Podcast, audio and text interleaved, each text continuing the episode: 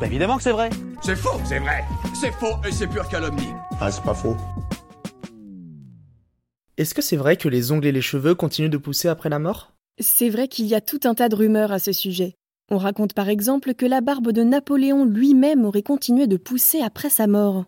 Une rumeur largement colportée par plusieurs témoins à cette époque. Mais alors, légende ou réalité? On va commencer par faire un petit rappel sur ce dont est composé un ongle et pareil pour un cheveu. Si on prend les ongles en premier, ils sont essentiellement constitués de kératine, une famille de protéines que l'on trouve chez tous les animaux ayant des fanères, c'est-à-dire des plumes, un bec, des griffes ou encore des cornes. En plus de ces fameuses protéines, ils contiennent aussi une petite quantité d'eau, d'acide gras, de calcium et de fer. Mais c'est pour quel genre de recette? Euh, aucune, c'est pas une recette, voyons, c'est juste ce que vous avez au bout des doigts.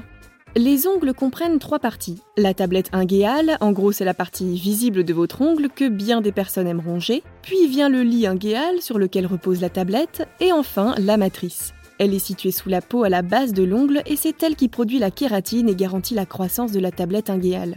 D'ailleurs, vous pouvez voir le prolongement de cette matrice à la base de votre ongle. Vous savez, c'est cette petite zone blanche en forme de demi-lune qu'on appelle la lunule. C'est pas facile. C'est vrai, mais comme pour les cheveux c'est à peu près pareil, vous ne devriez pas trop vous perdre. Parce que oui, comme pour les ongles ou encore les poils, les cheveux sont des fanères, donc vous ne serez pas surpris si je vous dis qu'ils sont majoritairement constitués de kératine aussi, et d'un peu d'eau. On trouve deux parties dans un cheveu, la tige, apparente, et la racine enfouie sous la peau. Cette dernière contient le bulbe capillaire, responsable de la croissance des cheveux. T'es sûr? Oui, absolument. Les cheveux et les ongles, bien qu'ils soient tous les deux considérés comme des fanères, n'ont pas tout à fait la même méthode de croissance. En effet, les cheveux poussent dans ce qu'on appelle un follicule pileux, une cavité qui contient entre 1 et 4 cheveux. D'ailleurs, sachez qu'un humain a environ 1000 follicules pileux par centimètre carré de peau. Donc si on fait le compte... Devine combien? Eh ben, en moyenne, on a entre 100 000 et 250 000 cheveux sur la tête. Bref, toujours est-il qu'un cheveu, contrairement à un ongle qui pousse de manière continue, il suit un cycle en trois phases. La phase de croissance qu'on appelle anagène, une phase de régression qui s'appelle catagène et qui correspond à un moment où le cheveu s'arrête de pousser, et enfin la phase de repos ou télogène, c'est-à-dire le moment où le cheveu tombe pour laisser sa place à un nouveau. Tôt ou tard, la vie se chargera de leur couper les cheveux. Ah ça, c'est sûr.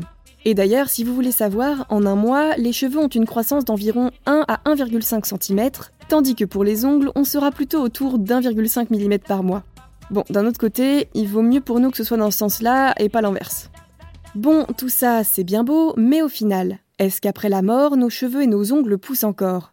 Certaines personnes vous répondraient que oui, et là, ça n'a rien à voir avec l'anecdote sur Napoléon. Il est arrivé plusieurs fois qu'en regardant le visage d'une personne décédée, on ait l'impression que celle-ci a plus de cheveux. Comme s'ils avaient poussé deux fois plus vite en deux fois moins de temps, comme par magie. La magie, ça n'existe pas. Ouais, pour une fois, il a pas tout à fait tort, l'oncle Vernon, c'est tout bonnement impossible. Mais pourquoi? Eh bien parce que pour produire de la kératine, le follicule pileux et la matrice des ongles ont besoin d'être irrigués en sang qui leur apporte de l'oxygène et du glucose, essentiel à leur maintien en vie. Donc, qui dit mort dit plus de pouces des cheveux ni des ongles.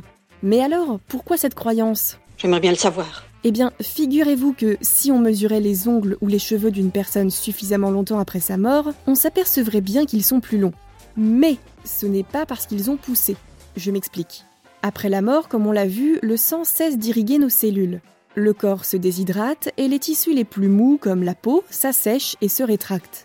La peau expose donc davantage les ongles et les cheveux, notamment jusqu'à la hauteur du follicule pour ces derniers. En fait, ce ne sont pas les ongles et les cheveux qui avancent, mais c'est tout simplement la peau environnante qui recule. C'est d'ailleurs spécifiquement pour cette raison que les employés des pompes funèbres enduisent largement le visage des morts de crème hydratante, sinon on aurait le même effet avec la barbe. Alors, pas de quoi vous ronger les ongles ou vous faire des cheveux blancs, tout ceci n'est qu'une impression. Je m'en doutais. Et vous, vous avez d'autres idées reçues à débunker Envoyez-les nous sur les apodios ou sur les réseaux sociaux et nous les inclurons dans de futurs épisodes. Pensez à vous abonner à Science ou Fiction et à nos autres podcasts pour ne plus manquer un seul épisode. Et n'hésitez pas à nous laisser un commentaire pour soutenir notre travail. À bientôt!